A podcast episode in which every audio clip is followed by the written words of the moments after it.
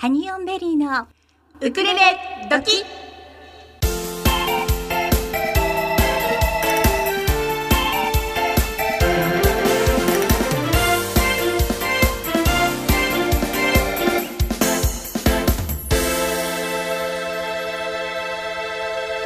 皆さん、こんにちは。ハニオンベリーのゆりですかなです。毎週火曜日16時から18時はハニオンベリーのウクレレ時2時間テレワークでお楽しみいただきたいと思います。はい、はい今日もね盛りだくさんでお届けするんですけれども本日すごいですね。の今日ももりもり。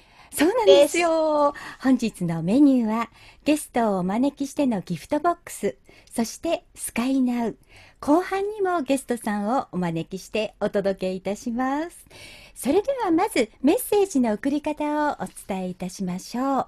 番組へのメッセージリクエストは現在ハニオンベリーはテレワーク中ですので、えーもし Facebook をされている方は Facebook ページハニオンベリーの Facebook ページからメッセンジャーでお送りください。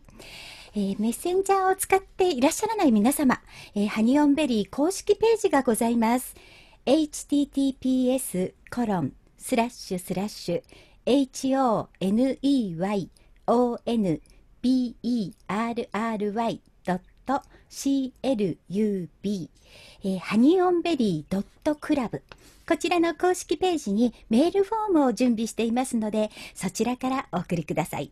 また、インスタグラム、ツイッターもございます。えーハニオンベリーウクレレで検索していただくと、まず、一番にツイッターが出てくると思います。そちらのツイッターから公式ページに行っていただくと、すべてのリンクを準備しております。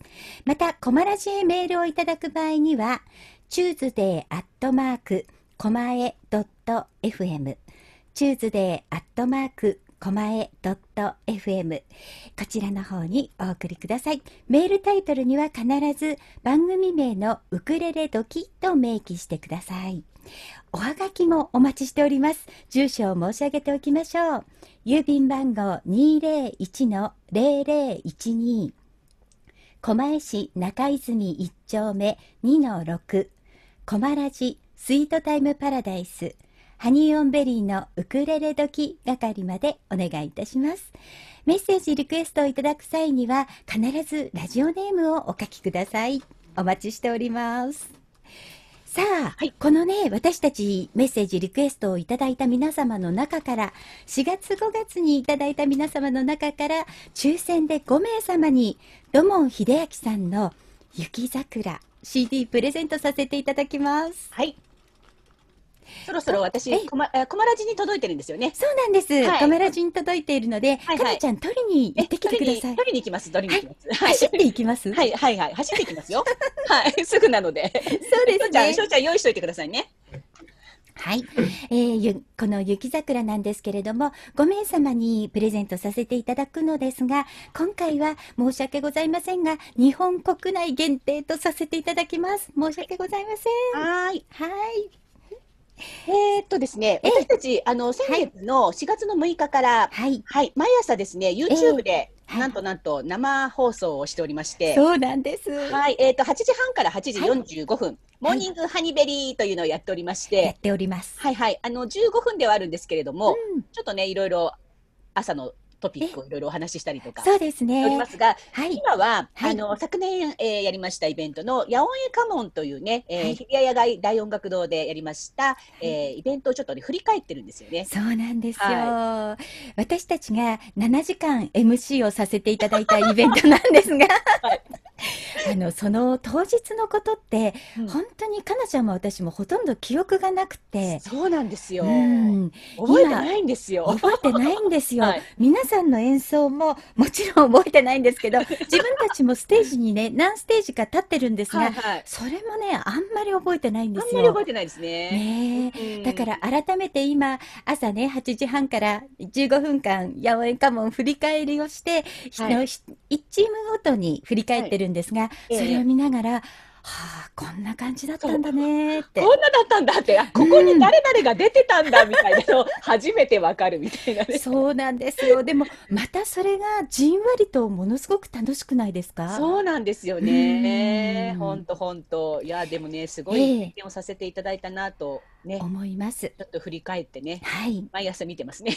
そうなんですよ。はいこのね、八百屋家紋なんですが、私たち朝に振り返りをしておりますけれども、はいこの八百屋家紋、皆さんが演奏した曲を、えー八百屋家紋歌本という一冊の本にしておりまして、そうなんですよ。えー絶賛アマゾンで好評発売中なんですがこれがまた画期的な歌本なんですよね。そうなんですよ。はかなちゃん説明してください。はいはい、えっ、とですね、皆さんがステージで演奏しました、えー曲の譜面がついてるんですけれども、まあ、それは手書きでね、あのスタッフがすごく綺麗に仕上げてそうなんですまして、はいはい、でそこの上にですね、なんと QR コードがついてる。ミュージックボックス用のそして QR コードをですね、スマホなどでちょっと読み取っていただくデータ自体で入れちゃう。はい、えー、なんと YouTube の動画にジャンプするという。そうなんです。はい。すごいよね。なので、その演奏してるチームの動画が見れちゃうという。そうなんですよ。画期的な歌本。本当に画期的な歌本で、ねはいあのこれから先まだまだ進化する歌本ということで、はいはいもしかしたら来年再来年ぐらいになるとその曲の練習動画とかも上がってくるんじゃないかっていうあの ねまあこれは希望なんですけどねあくまでもね。そうんうんうん。お宝映像がいろいろそこについてくるみたいなね。そうそう。うんそれとね、この八百屋家紋にはい付随して、はい私たち来年の4月、はいまた大きなイベントを計画してますよね。そうなんですよ、はいまた当てちゃったみたいな。今度はあの西なんですけれども、そうなんですよ去年ね、その日比谷野外音楽堂のそのフィナーレの時に、ええ次は何わえカモンだって叫んだのをきっかけにですね、はいちょっと大阪方面の 野音のステージをいろいろね、こう、探し始めたのえーよね。そうなんですよ。それついこの間、はいついこの間というか4月ですよね。そうですねはい4月ですはい、はい決まりまして、はい。はい、えー、服部緑地、はい。はい。そうなんです。ね、豊中市にあるんですけれども、はい。あの、複合施設なんですよね。ええ野外こうあの音楽堂もあり、あとはバーベキュースペースもあったり、はいはい。複合の施設でして、はい。そこの野外音楽堂が見事当選いたしましてイベントするのが決定いたしました。しました。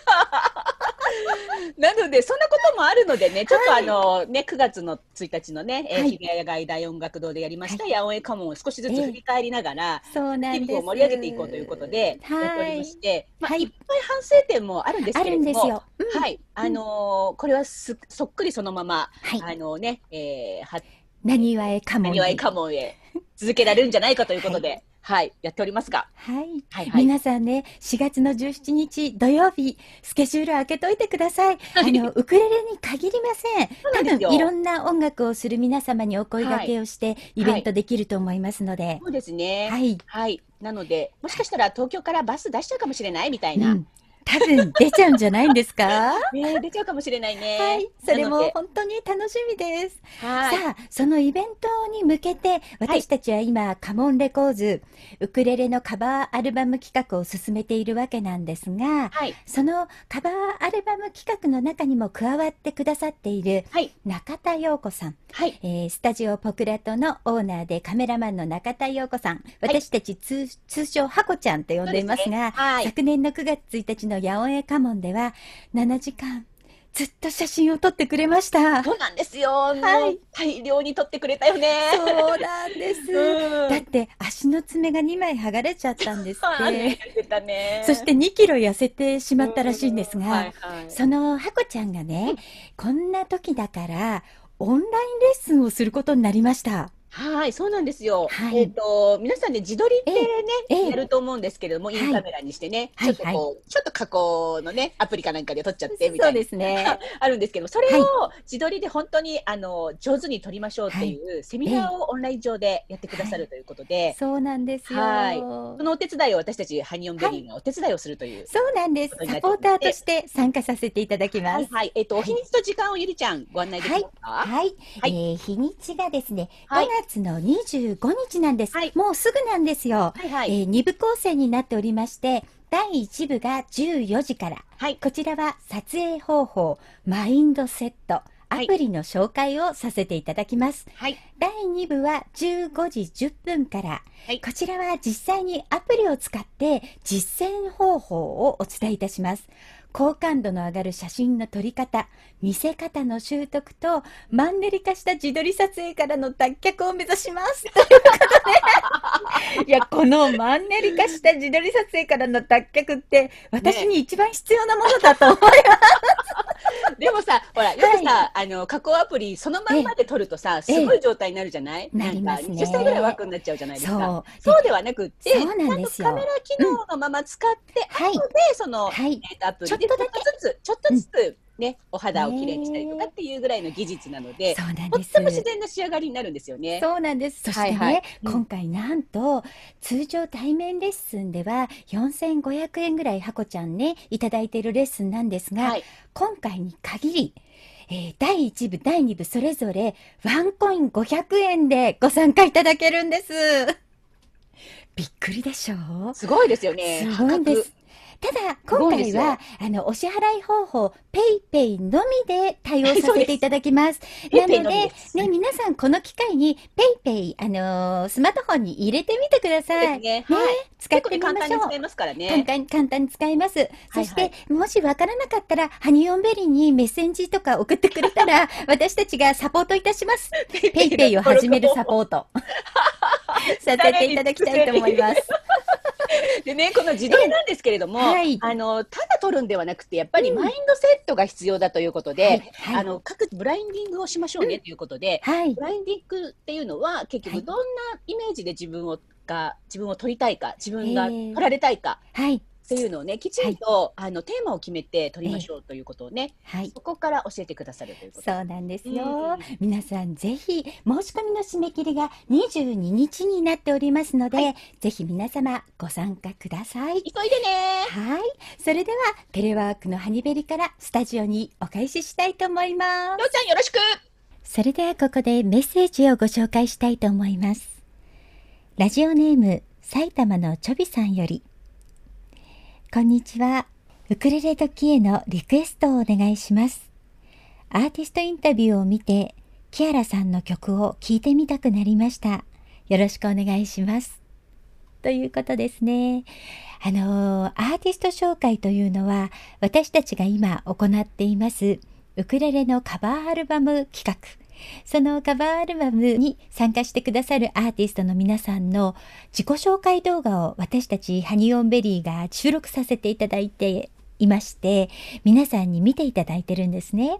そのビデオを見て、えーチョビさんがキアラさんの曲を聴いてみたいって思ってくださいました。それで、キアラさんの曲、どの曲を流したらいいだろうと思って、えーさゆりちゃんに聞いてみたんです。そうしましたら、さゆりちゃんからこんなメッセージをいただきました。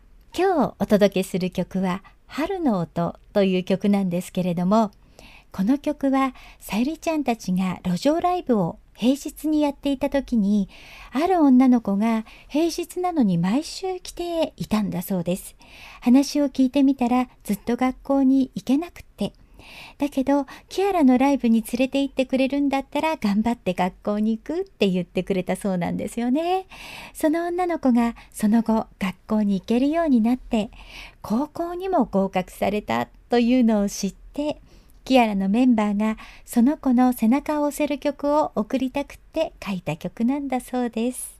そしてこの曲にはもう一つドラマがあるそうで、さゆりさんがこの曲を書きながら思っていたのは、さゆりさんが子供の頃に背中を押してくれたクスクスの曲。クスクスのボーカリスト二郎さんが書いてくれた歌詞を信じて今まで生きてこられたんだそうです。これはさゆりさん曰く大げさではなくてということなんですが、その二郎さんにね、お礼を言いたくて歌詞に二郎さんへの感謝の言葉も込めて書かれたそうです。そしてその曲を書いた時には、もし何かのきっかけでどこかで流れた時に一瞬でも二郎さんの耳に入ったらいいなと思って書かれた曲なんだそうです。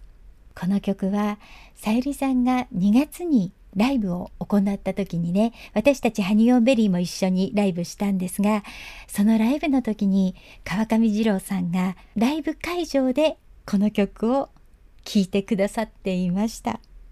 本当にね願いっていうのは叶うものですね。さゆりちゃんの思いは見事に叶いました。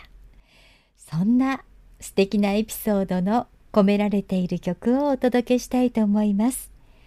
キアラで春の音。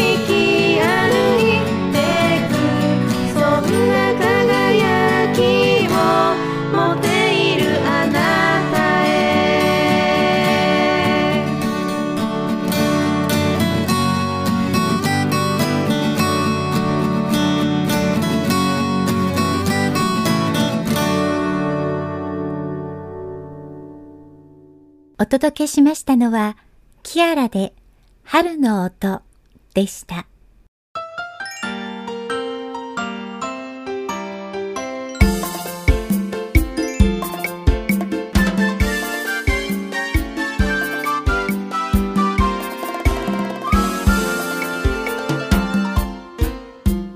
ハニーオンベリーのギフトボックス。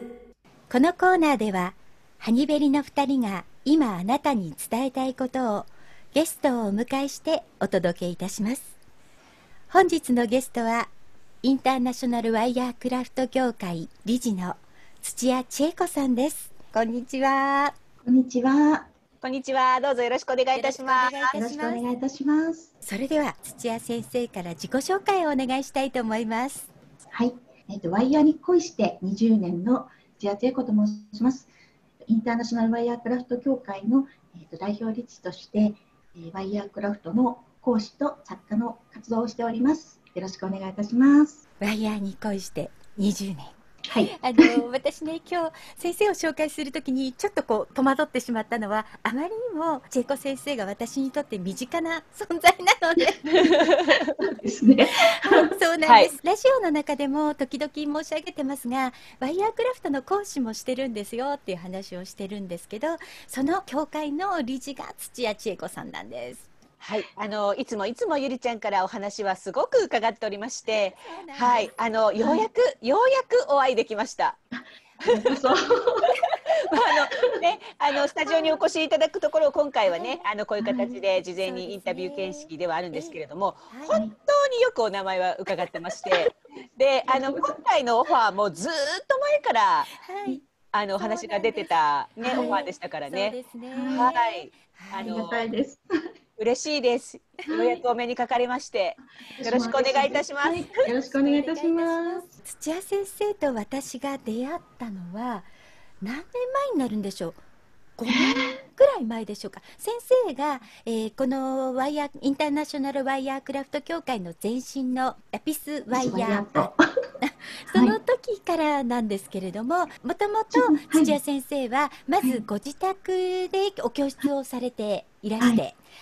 そして、はいあのたくさんの、まあ、ワイヤークラフトのそのデザインを生み出されて、独自の教え方あの私ね千恵子先生のこのレッスンで何と言っても皆さんにおすすめなのは型紙がしっかりしてることなんですよ。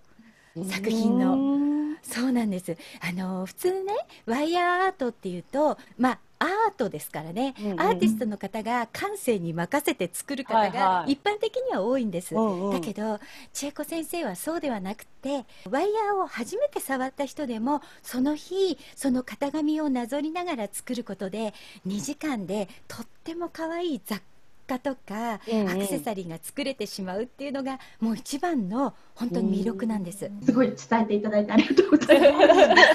千恵子先生のことを知ったのは実はその千恵子さんがもともとご自宅でレッスンされていてその後あのメーカーにはいえー就職をされてメーカーで講師をしながらお仕事もされてるっていう時期が何年かあったわけなんですよ。そしてそれを今度卒業されてご自分で資格を出すレッスンをしてみようって思われた時にその年これから始めますよっていう年の春のホビーショーというのがビッグサイトで行われているんですがそのホビーショーで千恵子さんがいらしたメーカーのブースを訪ねたんです。前からねワイヤークラフト私の友人がその何年も前からあのゆりさん一緒にやってみない？って声をかけられてたんですけどその時にはあ面白そうだけど今ちょっと習いには行けないなって言って保留にしていたものだったんですよ。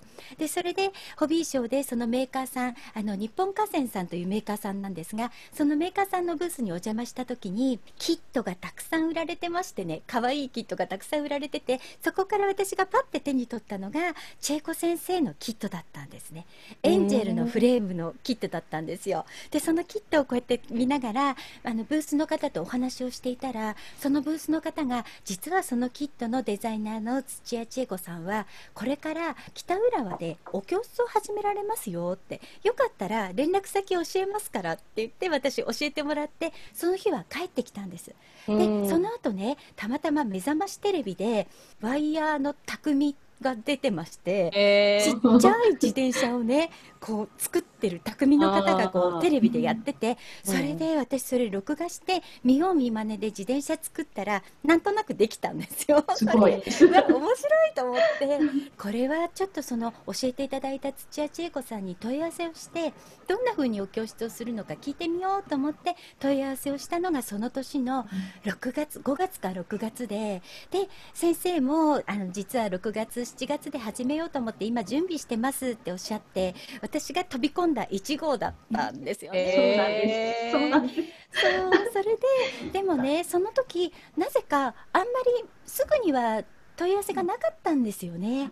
そうなんです。その時はメーカーの方で、はいまあ講師要請をしていたので、うんじゃあワイヤークラフトアクセサリはい。ーの方で、ええまああの講師要請をしてみようかなって最初思って、それではいその時にあのゆり子さんはい。にお申し込みいただいたんですよね、ちょうどね。そええ、それで、でもあのゆり子さんといろいろこうお話をしているうちに、やっはい。ぱりあの本当は雑貨の方からやりたかったっていうね、あのおう話を聞いて、はい。あもしかしたら、はいあのアクセサリーに興味ある方ってなかなかワイヤークラフトからね、こう興味を持つっていうよりは、はいやっぱワイヤークラフトって言ったら雑貨が皆さんやっぱり興味あるのかなっていうのをやっぱりああのお話を伺って思ったので、ええもうそこからじゃあちょっと時間をくださいっていうことで急遽こう全部こうカリキュラムとかをはい。また作って作品を作ったりとかして、はい。それで、ね、あの始めさせていただいたのがまたこう天気におかげさまでなりましてありがとうございます。今思うとすぐにワイヤーアクセサリーの講座だったら、はい。技術的にちょっと難しかったかもしれないんですよ。そうですね。うんうんはい。うん。だからまず雑貨でそれこそラジオペンチの使い方の基礎の木の字から教えていただいてやり始めて、そしてどんどんどんどん楽しさに私は引き込まれていき、はい。あと千恵子先生が年に一度のホビーショーではいブースを出してくださっていたので、はい。そのブースで講師になったみんながお客様にレッスンするっていうのをねやらせていただいたんですよね。うん。千恵子先生とつながることができて本当に転機になりました。私この今回の新型コロナウイルスでステイホームになった時に、うん。一番に作ったのが「ステイホーム」って文字を作りまして、はい。それを家に飾ったんだよねかなちゃんね、うんそうですそうです。作っちゃったって言って。そう夜中に急に作りたくなったんですよ夜中にパチンパチンパチンって作ってそして朝のモーニングハニベリーで作っちゃったみたいな。そうそうそう。たびたびね、ゆりこちゃんが何かこうね、あの皆さんに教えてる姿とかを見てるんですけれども、あのーあんまり私そこには参加してなくてですね。ねあの別の、まあ、そこの現場にはいるんですけど別のことをしてるみたいな感じだったんですけど去年の夏にですね、えー、と新幹線で名古屋とかに行く機会があったんですね。でその時に新幹あの行った先で皆さんにね、あの見ていただこうっていうね、あええの気持ちがあって、あのはい新幹線の中でちょっと作っちゃおうって言ってパチパチパチパチやり始めたんですよ。でそこで初めてこう真横でずっと見てたんですけど、すっごいと思って。あっという間にもう名古屋なんてすぐ着いちゃうのででもあっという間に5個ぐらい作ってましたよね。そうなんですよ。うん。あのね、だから千恵子先生に基礎を教わって、それから自分でもいろんなものを、あのオリジナルでワイヤークラフトのものを作るようになって、でうん。あのウクレレを始めてからワイヤーでウクレレ作りたいなと思って試行錯誤を重ねて、一応ちょっと基本形ができたので、ね、可愛いウクレレ作ってましたもんね。すごい最初。は、うんえっと、弦とかもつけてリアルに作ってたんですけど、ええあんまりリアルにやっても、うん他の方は作れないんだなって思ったので、あすっごいシンプルにして、ワイヤー初めての方でも型紙なぞりながら作ってもらえるような構造にしたんですよ。素晴らしい。これあのじゃあゆりゆりこ考案なんですね。そうなんですはい。一応ゆり考案。ゆり子は。だから私ね 実はこれをいただいてて、でうん。これをこう作ってるそばでこう見ながら、はいこれって要するにさ一筆書きみたいな感じだよねうん。って言ってて、これこれを使ってさ絵描き歌でも作っちゃえば って言って。いいですね。そう。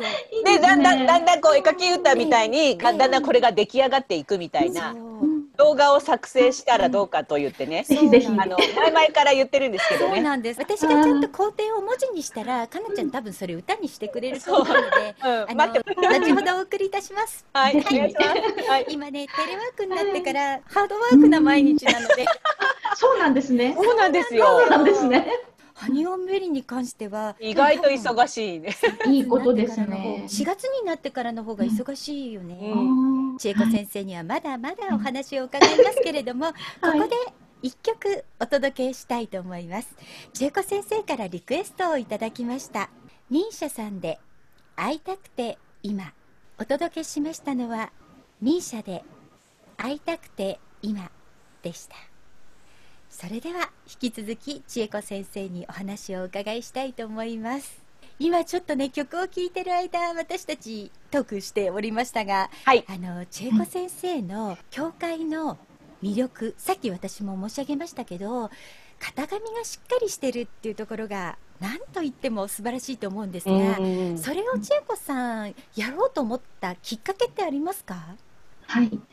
えっ、と、私も最初はやっぱりこう趣味のレッスンで習い始めたところからスタートしたんですけれども、えやっぱり一番最初に体験した時にはい。型紙をこう先生の言う通りになぞったらこう硬くてこうなんでしょうね大変そうなイメージのワイヤーなんですけど、はい。すごいしなやかに綺麗にできるんですよね。はい。でそれですごく衝撃を受けてうんうん。あ楽しいって思ったのではい。やっぱ型紙は大事だなっていうのは前々から思ってたんですけれども、うん。やっぱそれもやっぱりきちっともうなんでしょうね。なんとなくの型紙じゃなくて、はい。より現物にきちっとしたものだったらよりみんなが綺麗にできるんじゃないかっていうところではい。でやっぱりその作りやすさにあのこだわってこだわっていっ先がそこそういうふうになった感じですかね。そうなんですね。はい。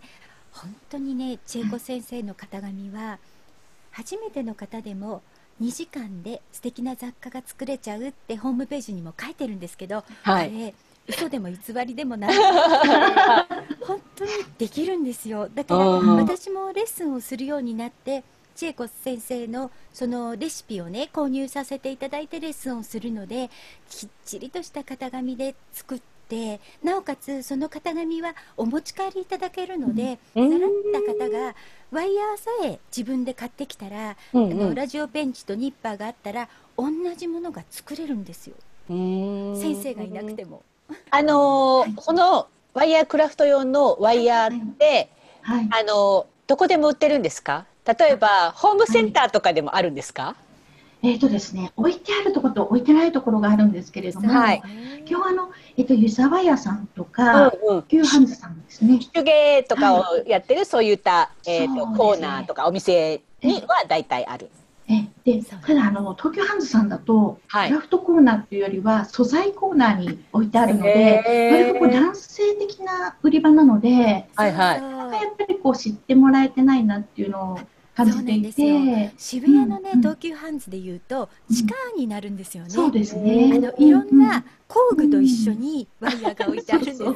なるほど。うん。このホームステイナー、今、えー日本河川さんはインターネットでショッピングされてますもんね。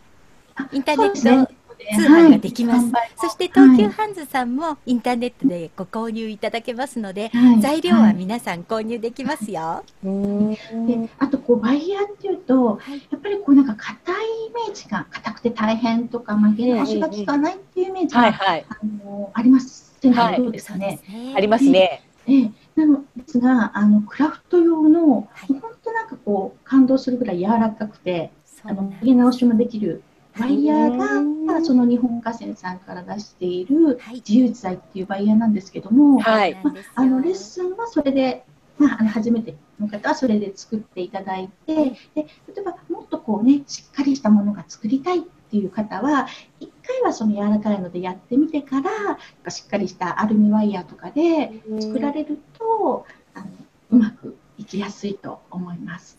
いきなりね、あのアルミワイヤーとかでやってしまうと、こう曲げ直しが効かなかったりすると心が結構折れちゃったりするので、ね、ワイヤー 難しいって思っちゃう方、多分いらっしゃると思うので、そうですもねったいないですよね。そうなんです。はい。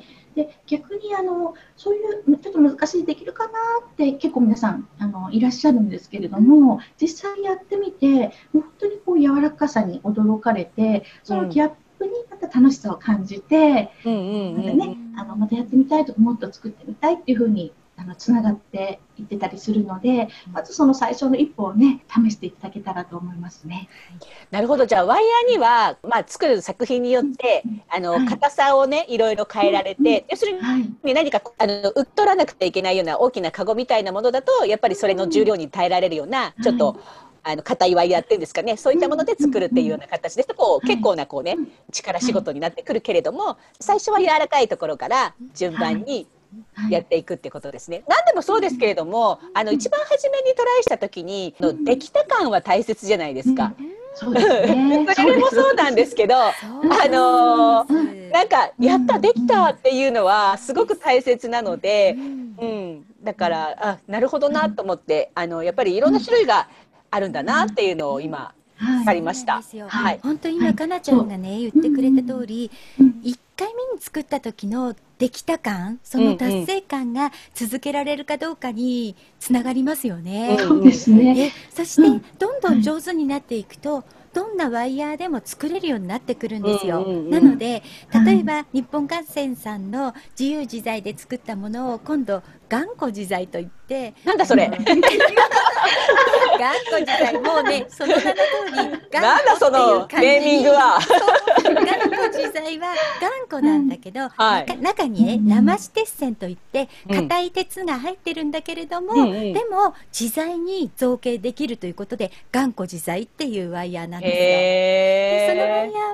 慣れてくると使えるようになってくるんです。うん。まあ、ーただね線径って言ってそのワイヤーの太さが太くなればなるほど大変なので、うんまずは細いところから、うんやっていくわけなんですが、はいはい。1ミリ、1.6ミリ、2ミリ、3.2ミリって感じでいくんだけど、でもね、だんだん上手になってくると、今度はうん。ゴールドのね、よくアクセサリーとかで使われるような、はい。ゴールドのワイヤーでも作品が作れるようになってきます。うんで、そこでおすすめなのは、大砲トレーディングさんのワイヤーなんですよね。なんだかマニアックな話になってきた。さっきあの皆さんこう硬いやつは力であのなんとかことがあったと思うんですけども、はい。逆にあのワイヤーって力でなんとかしなきゃって皆さん思っていらっしゃるんですけれども、でも逆にあの力が入らない方がうん綺麗にいくんですね、へえ。そそれもすごい意外なんですけれども、へえ。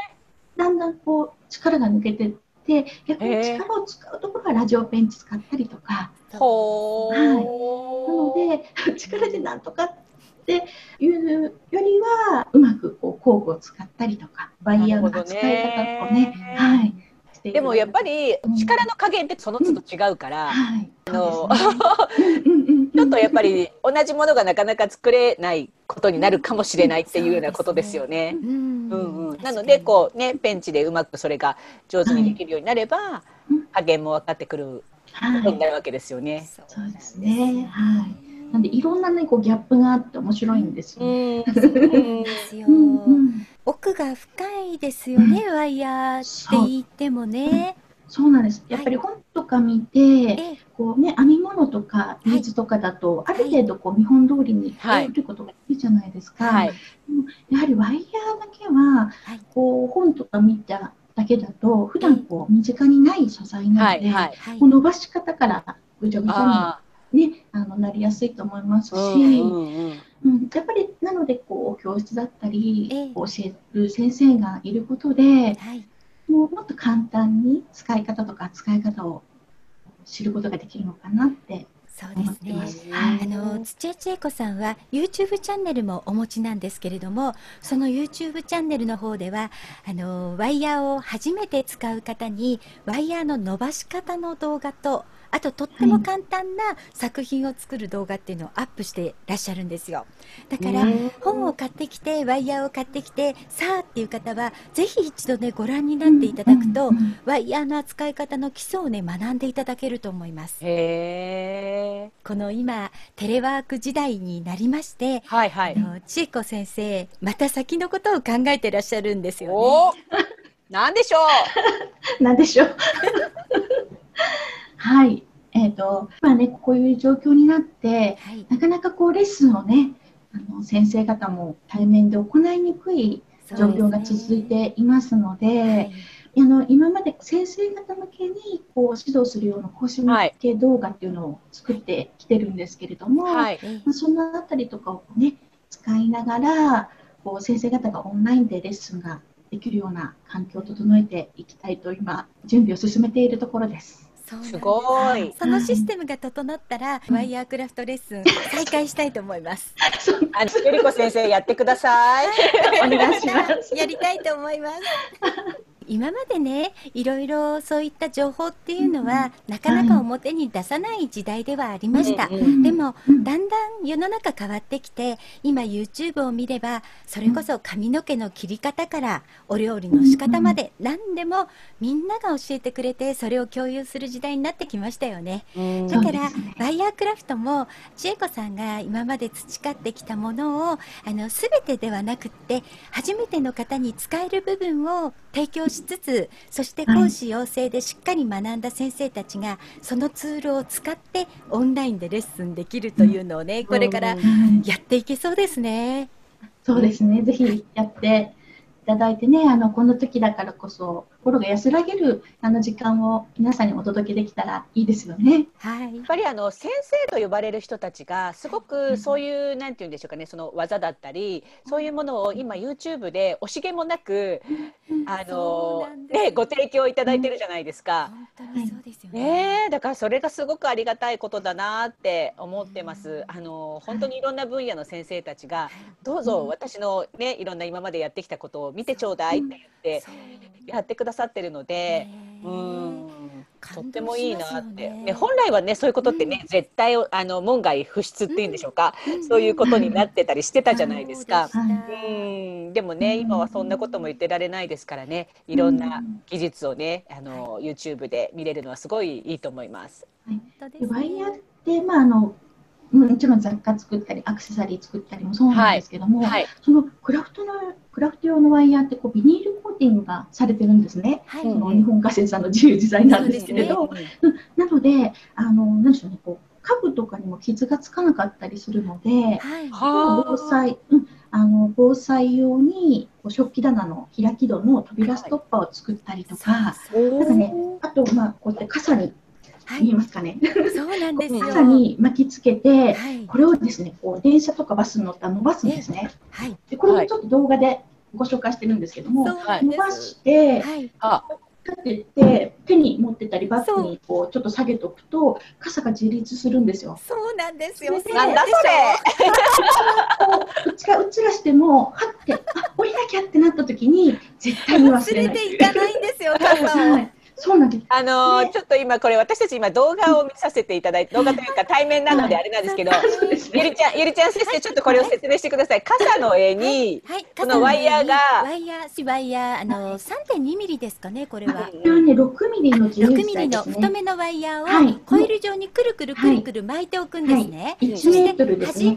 は、はいあの危なくないようにあ日本河川さんははいキャップを販売しております。うんこのワイヤーの端に入れるはいはいはいそのワイヤーのキャップをしたものを1メートルはい。あの傘の絵に巻きつけておきます。ほうほうほうほう。コイル状に。はいはい。そして、あの電車に乗りました、はい。あの傘をねそこの例えば、えー一番端っこに座っていたらちょっと かけられますが、ね。真ん中に座ってる場合はかけられません、うんうんその時コイルを少し伸ばしていきます。はいはい。キュキュキュッと。伸ばしていって、はいはい。伸ばしたそのワイヤーを自分の手の手にところに引っ掛けてははそうしておくとうん傘が自分で立ちますなるほど。でなおかつこれでちょっと眠ってしまった。そして降りる駅のただいま何々駅って言った時にパッと目が覚めてすぐ降りなきゃいけない時にその時手に傘はついてるから忘れない。はい。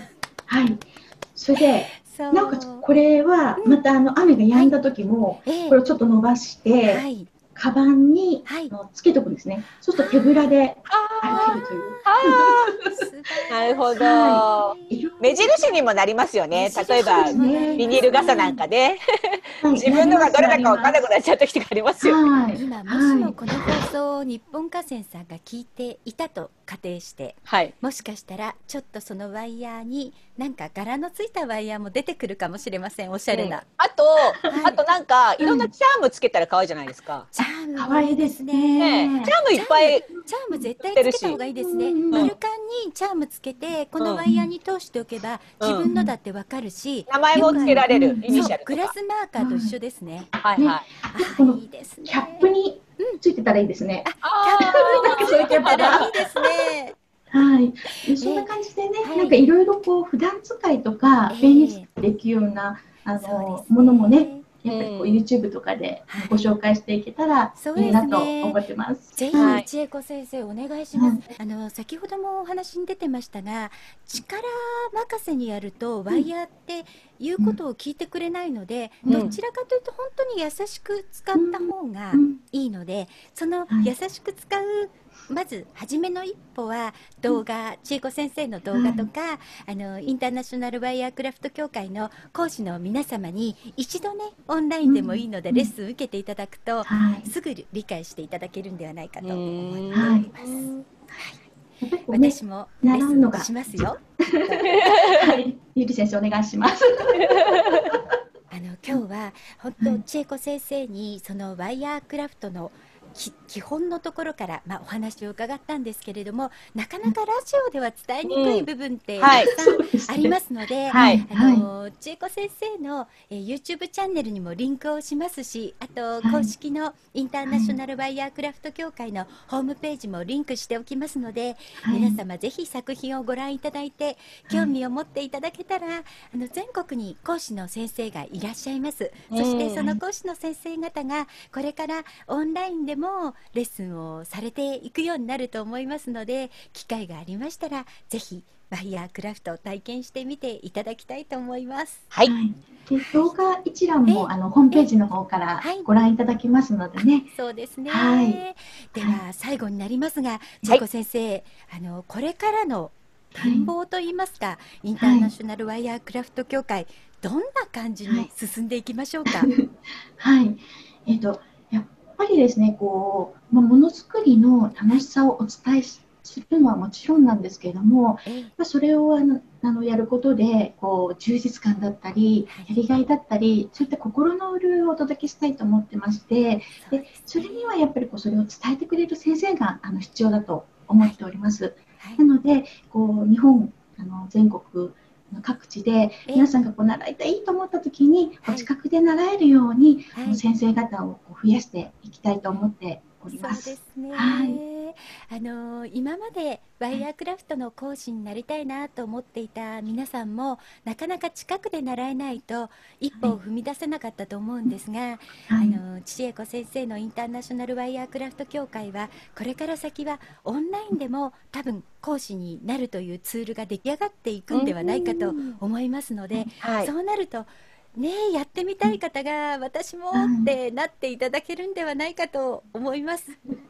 ねあの千恵子先生とそして千恵子先生を支えている教会の講師の皆様それからこれから講師になるこのラジオを聴いてくださっている皆様どうぞみんなでねワイヤークラフトを盛り上げていきましょう。はい、はい、本日のギフトボックスのゲストはインターナショナルワイヤークラフト協会理事の土屋千恵子さんでした。ありがとうございました。ありがとうございました。ありがとうございました。16時台最後の曲はオフィシャルヒゲダンディズムで I love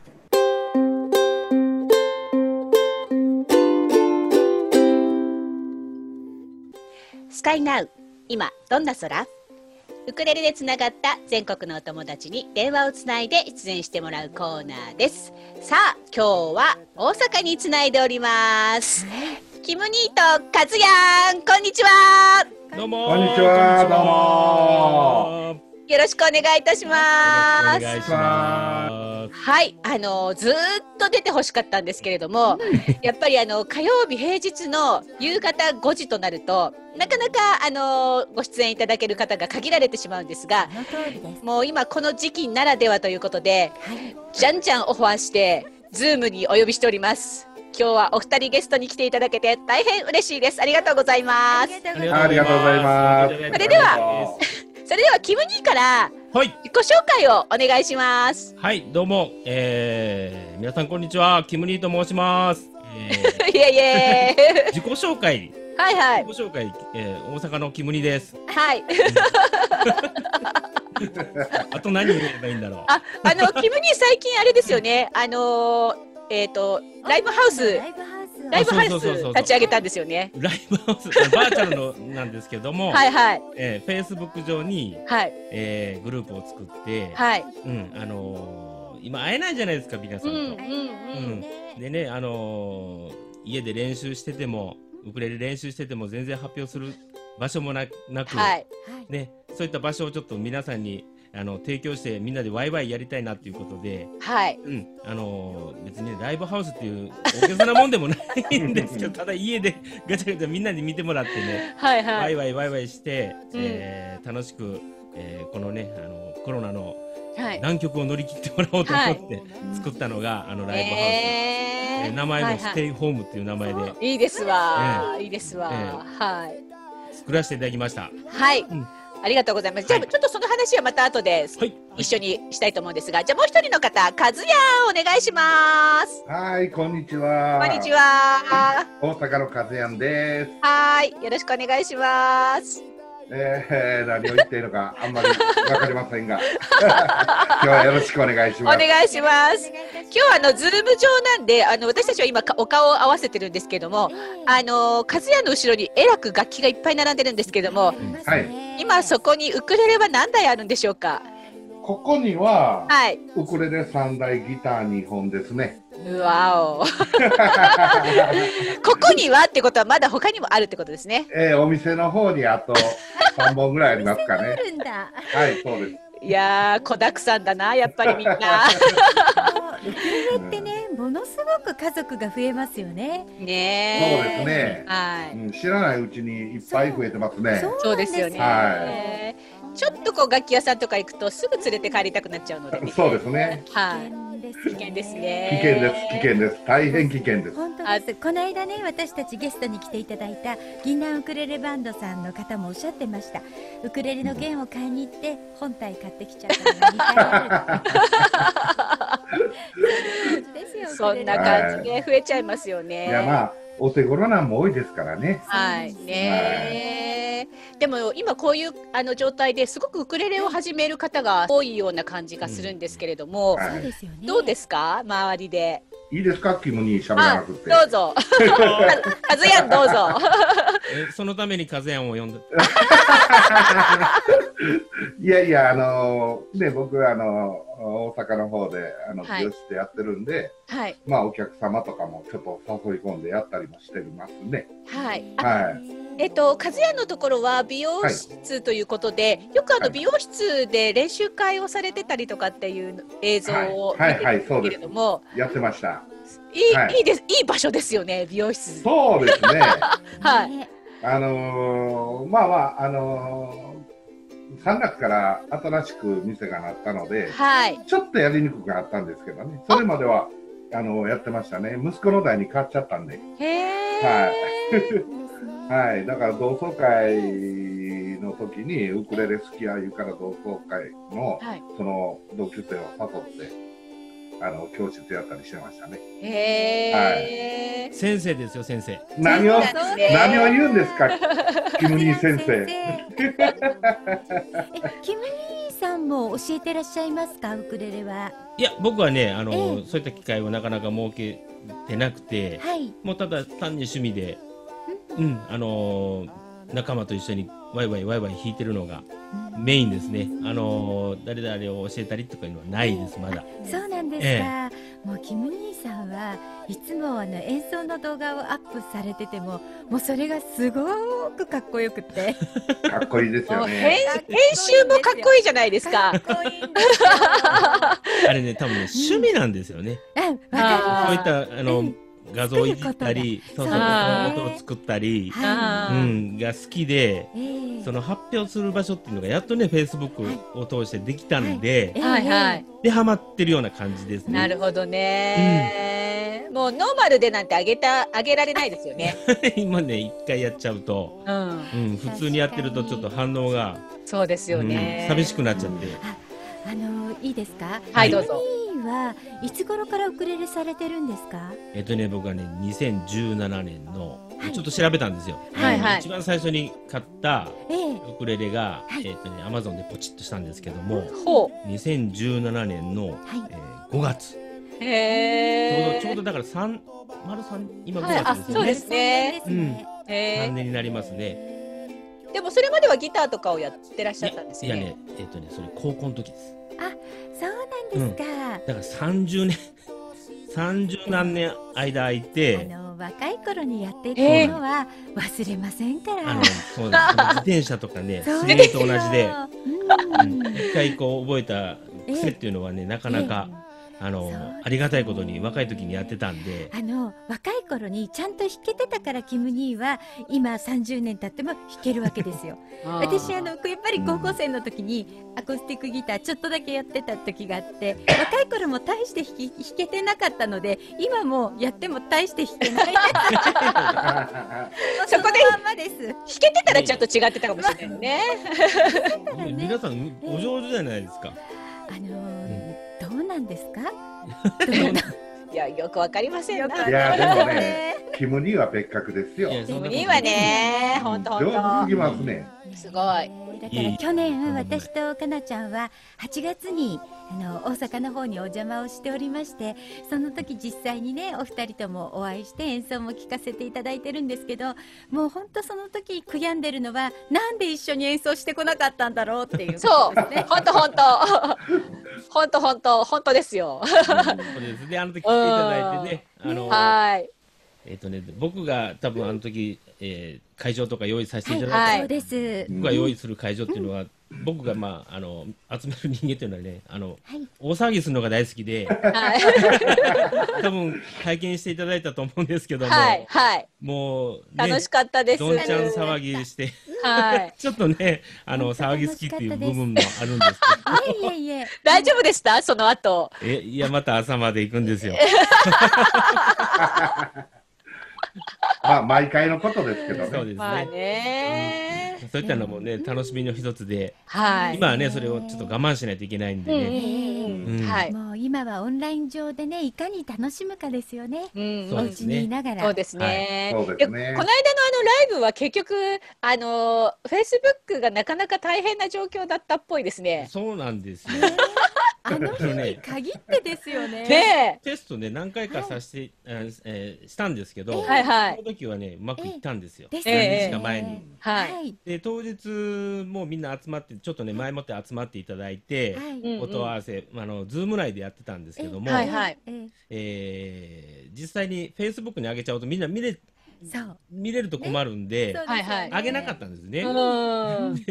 で本番前5分前ぐらいにポンって上げようと思ったらもうずっとぐるぐるぐるぐるなんかあのマークが回っててもう 急遽みんな入ってしまえっていう感じだったんですね。10分はねとりあえず粘ったんですけど、はい、もうどうにもならないんで、あのねあの契約によってはズームも100人ぐらい、はいはいはい。で、ゆりこちゃんがですね、数えてたらしいんですよ。そうなんです。そうなんですか？え、数えてて、私ね、はい、あのー、ちょうどその日は私たちはラジオの生放送の日だったんですけど、はい、放送前にちょっとお邪魔して、で、スクリーンショットで何人いるんだろうと思って数えてみたら、100人近くいたので、すごいもう多い満員だわ、このライブハウス。あ、そうなんですか？そうなんですよ。だからかなりの方が、まあ、一時的にしても入られてた。でカメラをオフにしてる方が多かったのでうんでね、もしかしたら、うん、キムニーはあのカメラオフの人表示しないでやってらしたかなと思ってそうするとぐっと減るので、ね、うん、うん、いや私あのねスクショを残しとけばよかったと思って。ラジラジオやりながらそれ見てるんですからね。そうだったんですね。そうです。そうそういやあのね来ていただいてるのは見えてたんですよ。はいはいはい。そうなんですよ。うん、来ていただいてるなっていうのはあったんですけどでも私たちね、あの、片や小腹ジで生放送してるのに、そう、そうなんです。あの収収録したやつを流してる間は結構普通に普通にリスナーなので、あの適当にこういろいろ見てたりしてるんですよね。なるほど。本当に歌う方もあれば、はい、ただ演奏だけでやられる方なんかもいらして、そうそうそうですよ。楽しいなと思ってね、ライブ募集募集したのが何でもありだったんですよ。別にウクレレじゃなくても。あったので、ギターでもいいし、踊りでもいいし、はいはいはい、親子で体操でもいいし、えー、何でも発表しましょうっていうことでやってたんですけども、なるほど。あの演奏とあとねウクレレの弾き語りになりましたけど、はいはい。でもね、10人ほどもう一気に締め切り前に集まっていただいて。いやー、すごい。楽しかったですよ。ねお またやってください。またね、考えます。あの、せっかく作ったんでね、あの、ずっとクローズしてるのも。そうです、そうです。そうですよ。はい、はい、オープンしてください。オープンまたしますので。この間は、ちゃんと MC もね、イムイムとヨコちゃん、MC だったじゃないですか。で、またイムイムの盛り上げ方がお上手だ上手でしょ彼。ほっと上手。ね、素晴らしい。何か何かの時にちょっと見てて、うん、自分のウクレレか何かをこう紹介してる時に、うん、弁が立つなって これは何かよりにはイムイって思いました。ヨコさんはね上手なの分かってたんで、はいはい。であとキム兄には、はい、今回あのすごいあのことをしてくださったじゃないですか来年のお話そうですね大きなミッションがはい。大きなミッションを。はい。まず第一段階クリアですよね。そうですね。はいはい。はい。えそのお話もしたいと思うんですけれども、4月の17日の土曜日ですよね。来年2021年ですね。はい。はい。私？はい、してして。大阪、服部緑地。はい。野外音楽堂。はい。まず借りれました。イェイイェイイェイイェイなにわえカモンはい、なにわえカモン。はい。あのまず会場を抑えようということで、はい。えっとね、よこさんと二人で会場、通天会行ってまいりまして。ありがとうございます。ねえ。競合したんですよ。まあ、そうですよね。そうなんですよ。そうですよね。で、その方たちは3日間連続で借りる予定だったのが、あ、うん、あの僕たちの方がね、ちょっと抽選券をちょっと先にいただいて。イエーイ。イエーイ。そう、それで当たったよっていうのをね、あの、ライブで、あの、そうなんです、そうなんです。そうなんです。僕ね、ライブ、ね、これ前から言ってるんですけど、あんまり、あの、得意じゃなくて、はい。えー、もう喋り得意じゃないんですけど、よこ、よこさん大好きで、いきなり繋いじゃって。そうそうそうそう。当たったよとか言って横で言ってる、横で言ってるんですよ。でもね、あれ本当にね、すごい嬉しかったです、本当に。あの時期、ちょうどね、桜が綺麗に咲いてるんだ、そこね。いいですよ。あのそう来年もね、そうですよねその時期になりますもんね。そうですよね。はい。あの私ホームページを拝見させていただいてるんですけど、また野外ステージがかっこよくかっこいいですよね。そこね。楽しみです。ちょうど後ろ側にもあのステージの後ろ側にも観客席があって300ぐらい後ろ側にもあるんで、そうなんですよ。でそこはねあの要は甲子園の昔のこのあの山みたいな感じで、あの屋根があるんですよ。だからねもしもしもしもこう天候が悪くてもそっちにみんな寄って僕ら裏向いて。なるほど。へえ。裏向いて演奏もできると思いますので。安心ですよ。野外って言っても、あの雨降っても大丈夫っていう。そうなんですか。できますので。もうね、私たち、あのー、朝にね、今 YouTube チャンネルでモーニングハニベリーって言って15分間やってるんですけども、そちらでももうすでに告知を始めております。告知を始めております。皆さん、4月の17日、予定開けといてねって、みんなで大阪行くぞって。はい、まずそこですよね。そうなんです。で、あの、去年の、あの、9月1日の、えー、日比谷野音のことを今振り返って、あの、動画を見ていろいろ話してるんですけど、あの、まあ、反省点ももちろんあるんですけれども、あの、このベースがあれば、いやすごくなるなと思って、もう今からすごいワクワクしてます。ですね。はい。ワクワクドキドキで。ワクワクドキドキです。もう一度やってますから、はい。あのそこでね、ベースはできてるんで、それをもっと良くするためにまた皆さんと相談しながらそうですね。なと思ってます。そうなんです。で、うん、あのこういう形でいくらでも会議はできるじゃないですか。ね今ね、今はいいですね。すごい時代になってしまいましたね。本当本当。なので、ね、このコロナのことがなければ最初はすごくなにわえかもんやりたいけど、どうやって打ち合わせるってこっちの東京側で言ってたんです、うん、だからオンライン会議とかするのかななんて言ってましたけど、今回のことでもうオンライン会議すでに始まってるんで、始まってますね。までやりましょうね。はいはい、もう何の心配もないと思って、はい。なんですよね。なので、今ちょっと振り返りながら、よし、来年はこうしよう、ああしようなんて、もう今からいろいろ妄想しております。ね、また中身もね、あの、はい、いろいろ考えるの楽しみじゃないですか。はい、ね、本当本当、うん、なんかたくさんキムニーカズヤンお二人にも、はい、ご協力いただきたいと思います。ああ、もう絶対協力しますよ。はい。はいはい、よろしくお願いします。えー、こちらこそ本当によろしくお願いします。今日のレスカンダーは本当に楽しいお話いろいろたくさん聞けました。はい、またね、はい、その辺の進捗状況もまたね、えー、番組内でお話ししたいと思います。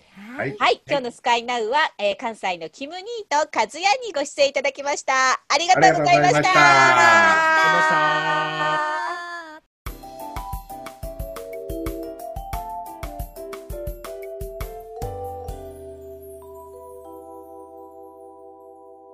それではここから後半のゲストさんをお招きしたいと思います。本日の後半のゲストさんは、アーティストのエミさんです。こんにちは。こんにちは。こんにちは。どうぞよろしくお願いいたします。よろしくお願いいたします。早速ですが、えー、エミさん、自己紹介をお願いしてもよろしいでしょうか？はい、ありがとうございます。えー、私は、えー、画家であり、歌も歌っております、エミと申します。どうぞよろしくお願いします。よろしくお願いいたします。現在は壁画アートなどに取り組んだり、えー、このコロナウイルスで、えー、リモートが多くなりましたので、インターネットを通じて感謝のチャレンジを伝える歌など、食べ物に感謝という歌を歌っております。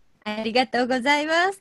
そうなんです。私、エミさんとお知り合いになりましたのは、このウクレレ時ではよく登場いたします、大泉学園のチャコハウス、えー、あきちゃんがやっている、チャコハウスさんの2周年記念イベントのにお邪魔した時に、エミさんとお会いすることができました。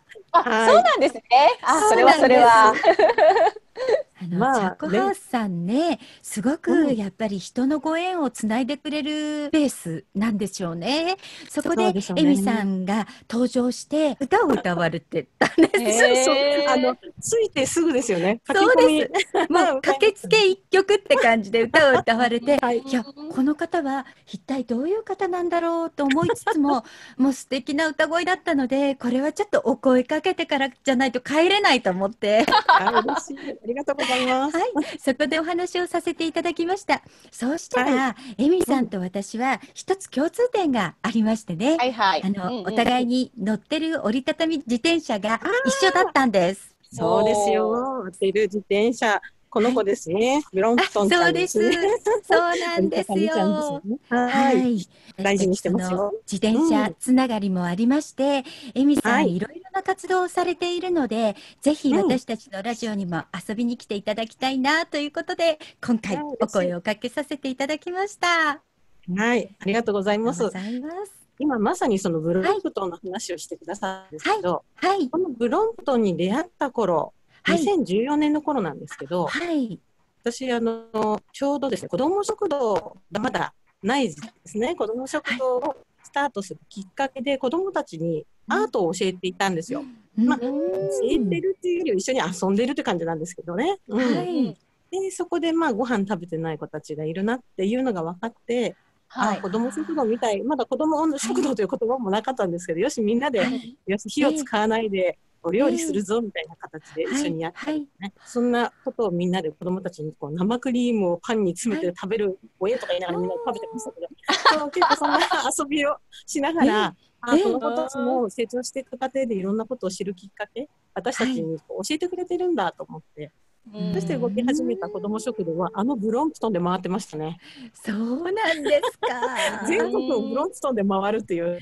すごい。あの確かにブロンプトンとってもいい自転車で、普通のねママチャリとかと比べたら非常にスピードも出ますし、あんなに小さなタイヤですけど、距離も走れますが、それでも全国ねあのブロンプトンで回られてるっていうのはすごいことだと私思うんです。自分も乗ってますんでよくわかりますが。車でも車でも飛行機でも乗るじゃないですか。そうなんです。そうなんですよ。そうですね。で、現地に着いてから、組み立てれば、どこでも行けちゃうってやつですね。そうなんです。私が実はブロンプトンを買おうって決めたのは、あの、2011年の東日本大震災のあった時だったんですよ。もうその前から私折りたたみの自転車を持ってたんですけども、私実家が仙台なので、仙台まで行くのに、あのまだ新幹線が復帰していなくて、さあどうやって行こうとか考えて、じゃあ高速バスで行けるところまで行って、残りは自転車で走ればいいかしらとか、いろんなことを考えまして、そこでね、あの購入を決めました、2011年に。やっぱりちょっと似てますね。似てますね。この自転車ならいろんなものが運べると思って、人力でね、できるわと思って。そうです、そうです。そういうきっかけです。あと、エミさん、はい、子ども食堂の話を先ほどされてましたが、狛江にもご縁があるっておっしゃってましたよね。そうなんですよ。これね、本当不思議で、はい、まだ私が始めて、その子ども食堂っていう名前をつけて、東村山で始めたんですけど、はい。はい、まあ、その時に、これをもっと多くの人にやってもらいたいと思ったので、はい、講演活動を始めたんです。はい。まあ、経営者モーニングセミナーという朝6時半ぐらいから会社の社長さんが集まる会が。えええそこに講話をしていたら、違う方がいらっしゃって、エミさんの話聞きたくいらした方が狛江の方だったんです。へえ、うん。なんです。で、その方はね、確か狛江で NPO を起こしましたよ。あ、そうですか。当時まだやっぱり狛江にも子ども食堂がなくて、はい。はい、あのフードバンクもこれからスタートっていう時期だったので、はい、インタビューあのいろんな方にしていただいて、はい、やっぱりその地域でね、あの、こういったものはその地に足がついた状態で広がっていくのがいいだろうっていうことを伝えました。はい。そうだったんですね。狛江にご縁があるっていうのも、チャコハウスさんでお聞きしたときに、うん、へえと思って、うんうん、もうラジオやってるのがまさにその狛江市なので、びっくりしました。うん、狛江も、もちろんブロンプトンで行きましたよ。はい。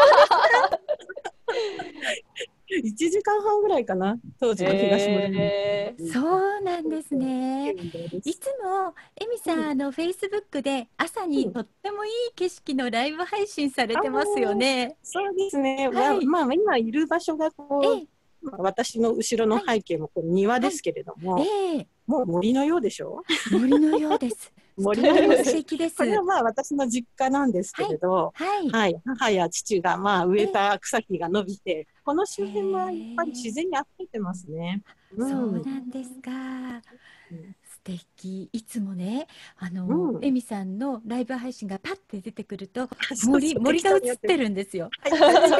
エミさんのこう素敵な声がちょっとこう朝ささやくように聞こえながらの森の景色で、えー、なんか深呼吸したくなるような感じ。えー、そんな気分で撮ってますね。あの、これはもう自然体で、はい、私が感じている風景をそのままもしかしてね都内の本当にこう、はい、あの自然がないところにいる方もそれ見た時に気分がこう上がるようなね。そう、えー、そんな気持ちで撮ってます。はい。この頃やはりみんなが在宅になりまして、はい、それからそういった自分の近くにある素敵な風景をライブ配信してくださる方がとても増えた気がします。あそうですね。自然の写真なんかも増えましたね。増えましたよね。ですね。やっぱりあの自分が今行けない状況でありますからね、各地でこうね自分のお気に入りの場所をね、ねライブ配信していただく映像なんかは本当にねこうちょっと休まりますよね心がね。休まりますね。そしてねきっとね忙しかった時は気づかなかったことなんですこれ。ああそうですね。足元にあの野草でこうお花が春になると咲くじゃないですか。はい。それも通り過ぎて雑草と思ってたことが実は足元を止めてみると、はい、はい、この野草が自分たちを癒してくれてるなんてことにも気づくようになるわけですね。忙しさの中にも気づかなかった。うん、その通りですね。私たちハニーオンベリーもえー、3月の31日にスタジオに行ったのが最後なんですよ。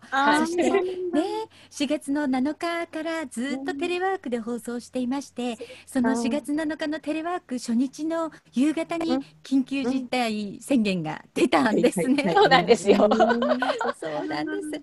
ただね、もう早め早めにもうテレワークになるだろうと予想していて、もうその3月のもう中旬ぐらいから収録を始めてたんです、ゲストの皆さんに。あの、うん、そんなに、あの困ることもなくというか自然とテレワークにスライドができたという状態になっています。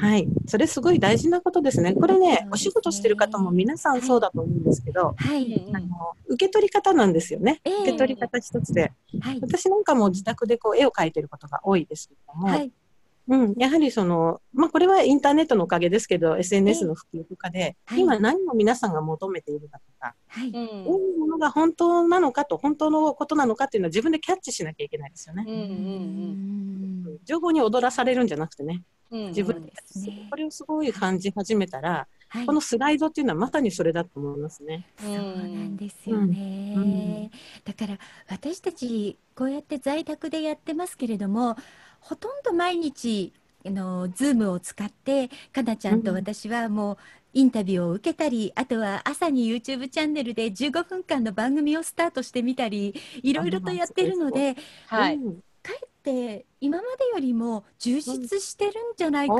て思えてるんです。ですね、はい、結構忙しい日々を送っております。あ、なるほど。それって時間の使い方ですか？はいまあでもスケジュールは、そうなんです。なのでスケジュールがすごく組みやすいんですよね。はい。はい。と移動がなくなったのともう一つ今回のことで嬉しいことが起きたのは、今までゲストさんは狛江市に毎週火曜日の夕方4時から6時に来られる方っていう限定だったんですね。ところが今テレワークでそれこそ今エミさんにこんなに離れていてもインタビューができていますが、これのもっと広いバージョンで世界の方をお呼びできるようになったんです。うん、そうなんです。すごいすごいはい。あの本来は時差があるようなところも、まあ、うまくすればこういうあのズームの中に入ってきていただいて、はい、インタビューして、それを放送に載せられるので、すごくもう本当にあの先日もドイツの方とかね、はい、あとシドニーの方、はい、それから、ハワイからもそうですし、はい、私ね、世界にお友達いますよ。あ、そうですか？これはね、二十代の時に旅をしてたからだと思います。そうなんですか。エミさんはアーティスト活動はいつ頃からされてらっしゃるんでしょう？そうですね。えっと二十代の終わり、二十七歳ぐらいの時ですね。はい、それまでは、ええ、もう超忙しく会社勤めをしてましたよ。へ夜中に帰ってくるなんていうのは当たり前でしたし。そうでしたか。はい、その時はどんなお仕事をされていたんでしょう？はい、雑貨屋の店員でした。うん、これはね、結構有名な雑貨屋さんで渋谷にあったんですけれど、はい、はい、そこでまあ働くのがちょっと私の夢でもあったので、カナダから帰ってきた後にそこに勤めました。はい、ところが超ブラック企業だったんです。なるほど。なるほど。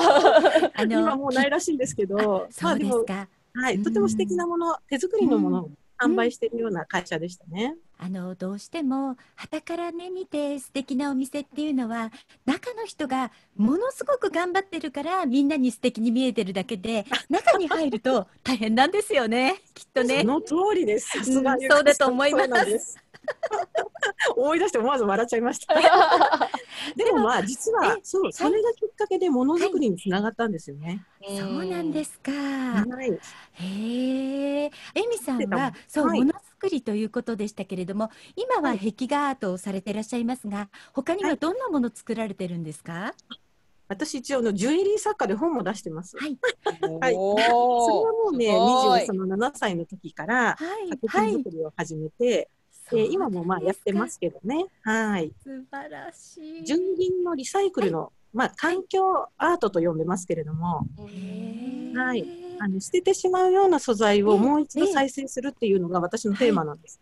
へえ、はい、いいですね。で、まあ子供たちとやっているアートスクールもエコデコ工房って言います。へえ、楽しそう。でも適当にいいんですよ、はい、子供さんたちは自由にやっていいので。そうなんですね。そういえば、うんうん、私エミさんのフェイスブックページを見ていて、コーヒーアートされてませんでしたっけ？すごい見てくれてる。すごい見てます。そう、私ね、コーヒーを急に飲めるようになったのは、はい、えー、今二十歳になった娘がお腹に入った時なんですよ。それまではコーヒーは苦くて飲めなかったんです。へ、はい、えー。そこからコーヒーが好きで今さ50歳なのでコーヒーをよく飲むようになりまして、毎回ゴミが出ますね。要は、はい。はい、カスが、はい、はい。はい。このコーヒービーンズのカスを、まあ、再利用する方法いろいろやってみた。うん、畑に使ったりもしたし、はい、まあ、消臭剤にも使ったりするんですけど、はい、やだ、私絵が描けると思って絵描きましたね。それではここで一曲お届けしたいと思います。エミさんで食べ物に感謝。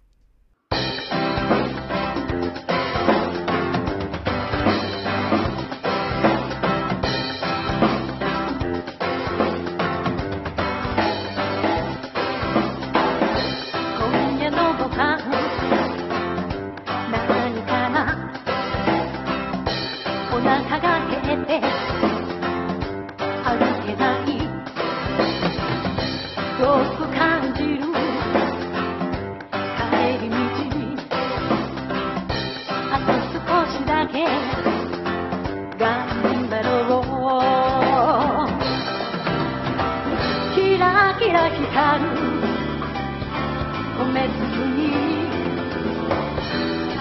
て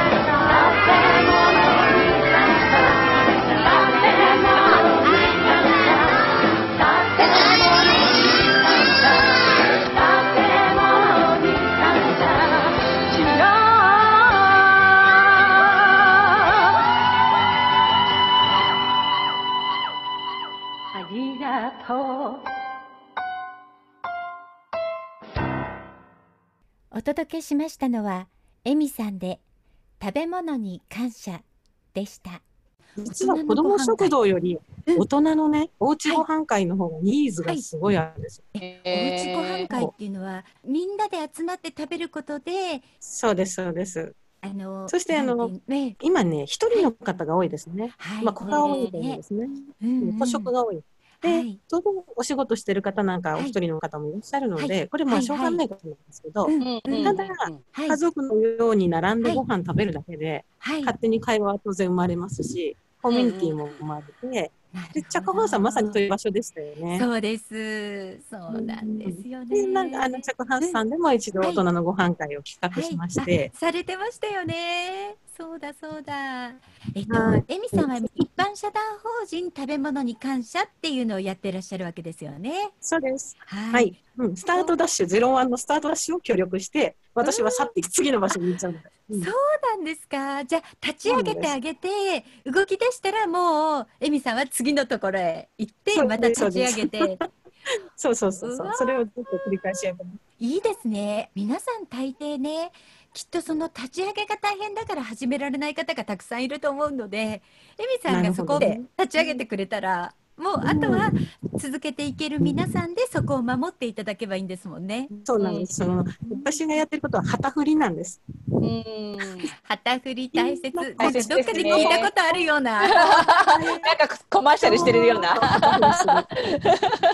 みんなが会えるようになったら、まずはチャコハウスで再会しましょう。素敵ですね。そうしましょう。勝手にそうしちゃんいる前でいないところで話してくいや、ださあ大丈夫です。あの、多分テレパシーで今伝わってると思うんで。伝わってる。い。喜んでると思いますよ、ちゃこちゃん。喜んでると思います。今日は本当になんかお忙しいところ、はいお時間作っていただいてありがとう。ございましおた。体に気をつけてね。ありがとうございます。エミさんもくれぐれも気をつけて会える日を楽しみにしています。ありがとうございました。はいありがとうございました。はーい。豊作プロジェクト株式会社様からのお知らせです。ASP.AID ASP.AID はクラシック ASP の保守、管理、運用、設計、再構築、機能拡張、不具合修正などを行います。IIS アクティブサーバーページスのプロフェッショナルがあなたのレガシーシステムを無期限にがっちりサポートいたします。例えばこのシステム配置外で担当者不在。誰もメンテナンスができない。システム開発会社に作ってもらったシステム現在その会社がない。メンテナンスを誰に相談したらよいかわからないシステムがある。ドキュメントすらない。こんな経験はありませんか？そんな方は今すぐ asp.aid で検索。クラウド化やスマホ対策新しいデザインへのリニューアルにも対応可能です。古き資産を最大限に活用いたしましょう。豊作プロジェクト株式会社様からのお知らせでした。ハニーオンベリーのウクレレ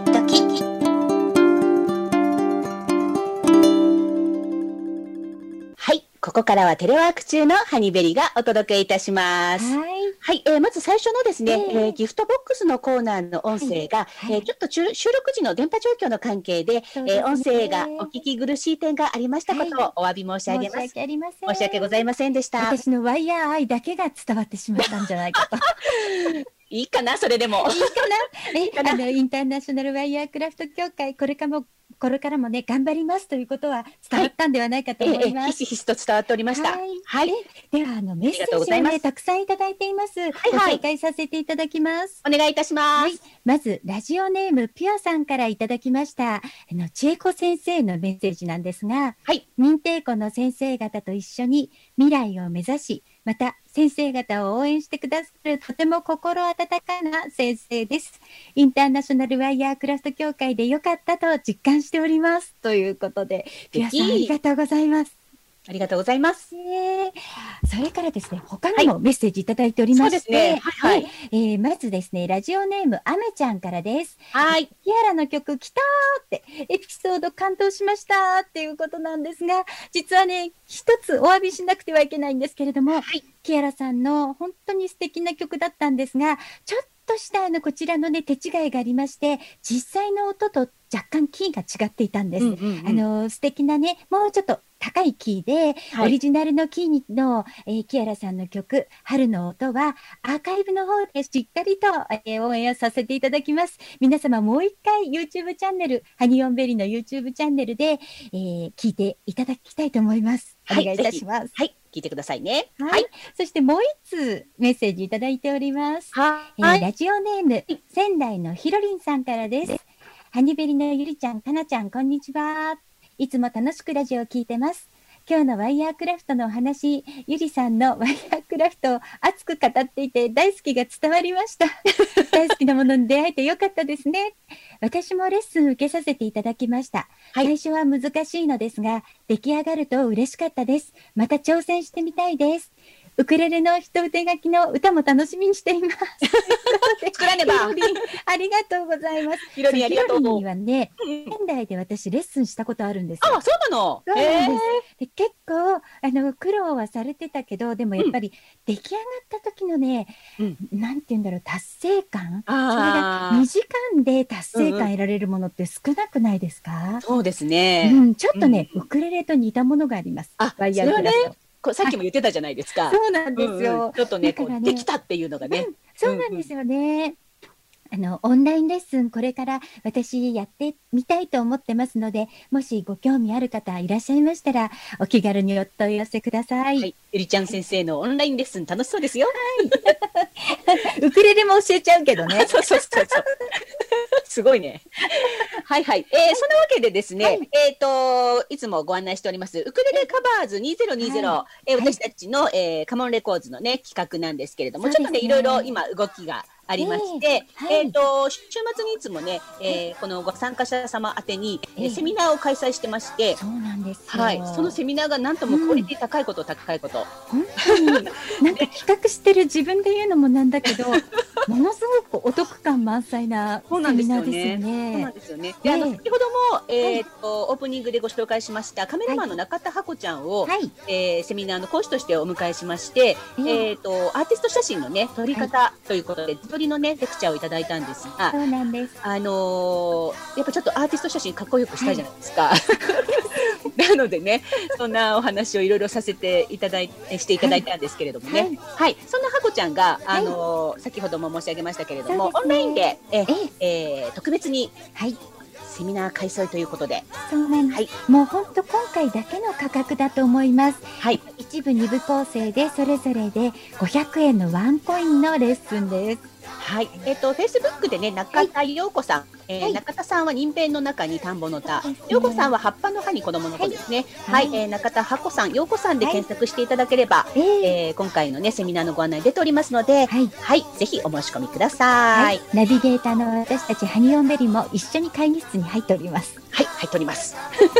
はい、えっ、ー、と、それとですね、はい、えっ、ー、と、そのね、えー、ウクレレカバーズで、あの、プロデューサーをしていただいております、はい、えー、クスクスボーカリストでもあります、えー、新宿ボーカルスクール校長の川上一郎さん。はい。はい、いつも大変お世話になっておりまして、なっております。なんとなんと、来週のウクレレ時、川上一郎さんスペシャル。イエイ。ということですね、はい、ということで、クスクスの時代の曲から、はい、はい、えっ、ー、と、ソロになってからの、はい、えー曲だったり、えー、いろんなエピソードも、ね、アイドル時代のいろんなエピソードとか、いっぱい聞いちゃおうと思います。そうなんですなので、あのー、次郎さんのファンの皆様、はい、ぜひぜひご質問ですとか、えー、はい、えー、リクエスト。曲、えー、ございましたら、どんどんお待ちしておりますので。そうなんです。それが、ちょっとね、一つだけ、あの、まだね、私たち、えー、テレワークのものですから、はいはい、あの、メッセージ、できれば、明日の夜までにいただくと、はい、えー、ジローさんに直接それをね、お聞きいただいて、お答えがいただける。そうですね。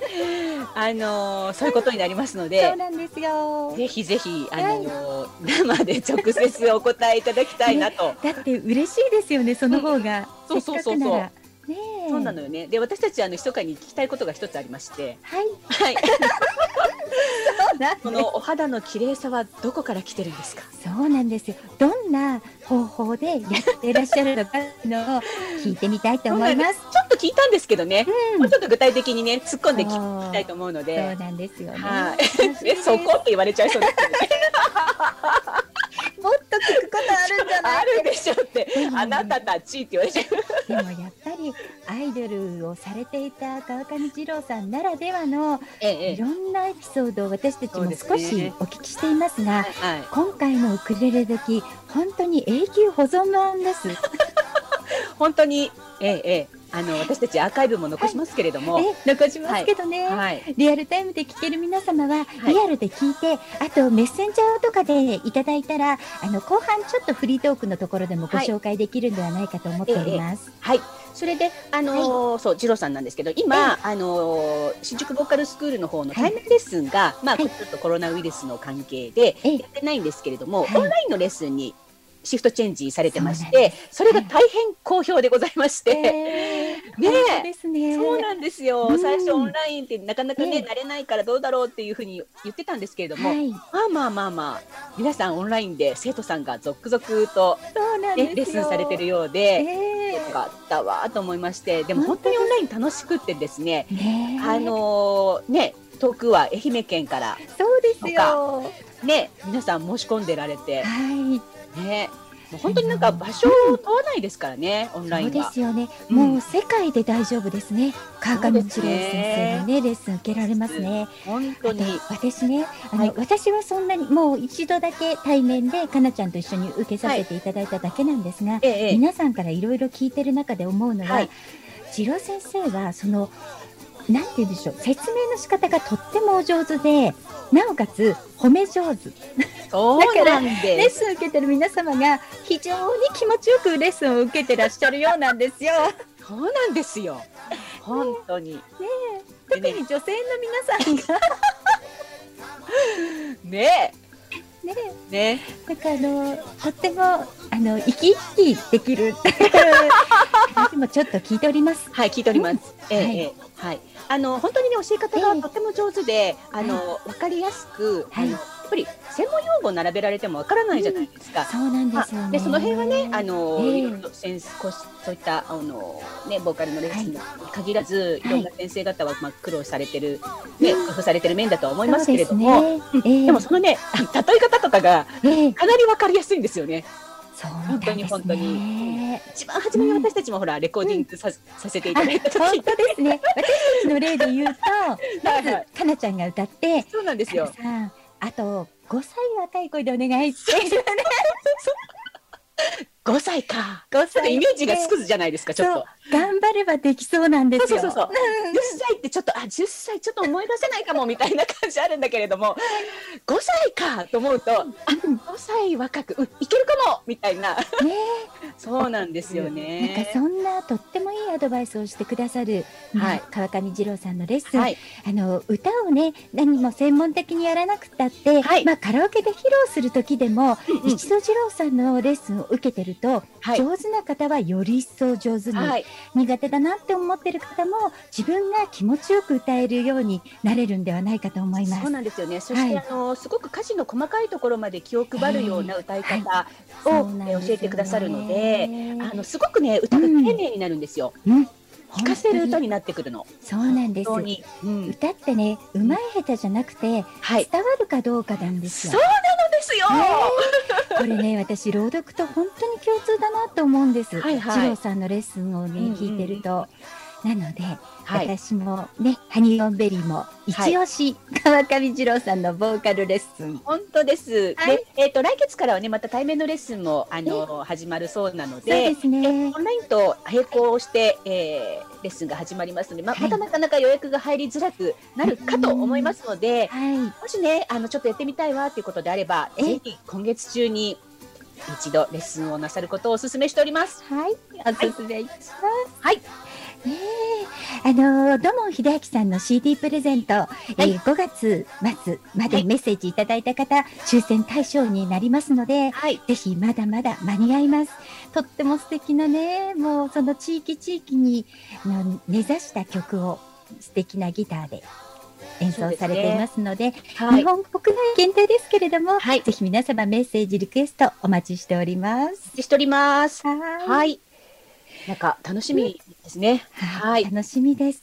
はい、今日もね、あのー、テレワークでお送りしましたが、はい、あのなかなかね、私たちズームを使って収録してますけれども、あのお聞き苦しいところもあるかもしれませんが、あの皆さんのメッセージっていう意味では十分伝わってるんじゃないかと思いますんで、はい、そういうお耳で聞いていただけたらありがたいです。ありがたいです。はい、はい、頑張っております。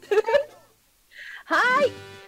それでは今週もこの曲が始まりました、はい、それではデイジー・ドブユキさんの「レレハッピーデー」に乗せまして今週お誕生日の皆様にお祝いをお届けしたいと思います。まず今日5月の19日神戸のよこちゃん。お誕生日おめでとうございます。おめでとうございます。そしてレベッカさんお誕生日おめでとうございますおめでとうございます。大和田ひとみさん、お誕生日おめでとうございます。おめでとうございます。川口夏子さん、お誕生日おめでとうございます。おめでとうございます。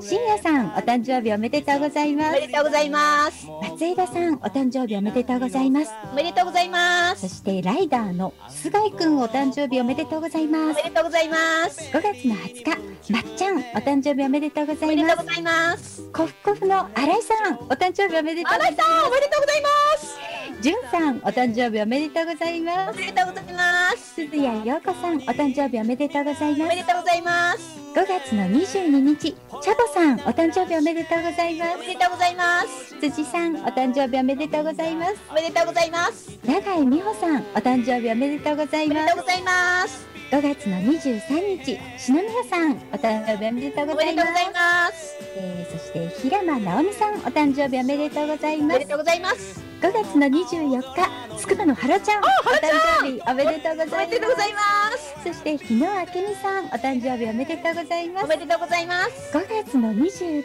日、ゆかぽん、お誕生日おめでとうございます。おめでとうございます。今週もたくさんの方にお誕生日メッセージお届けいたしました。番組内では皆さんからもお誕生日のお祝い、えー、募集しております。どうぞメッセージでお送りください。はいお待ちしております。はい。2日くらい前までいただければね放送できるんではないかと思っております。ね。はい。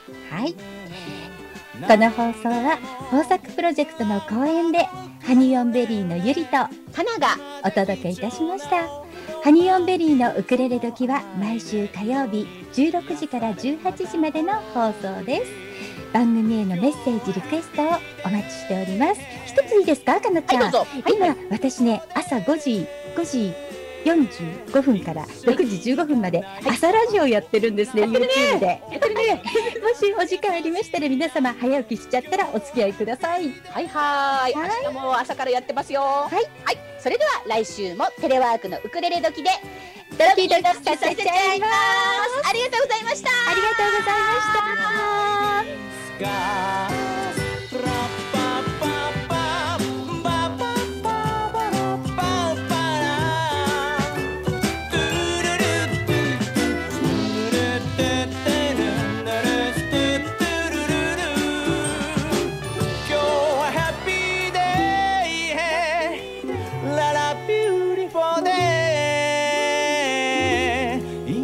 に踊ろうよ。メリーゴーラウンド乗り場で待ってるから。今日はハッピーデイララピーデうつむいた日々にさよならさ。連れてって虹の果てに。買い物かごいっぱいの愛をありまとれれトランパ。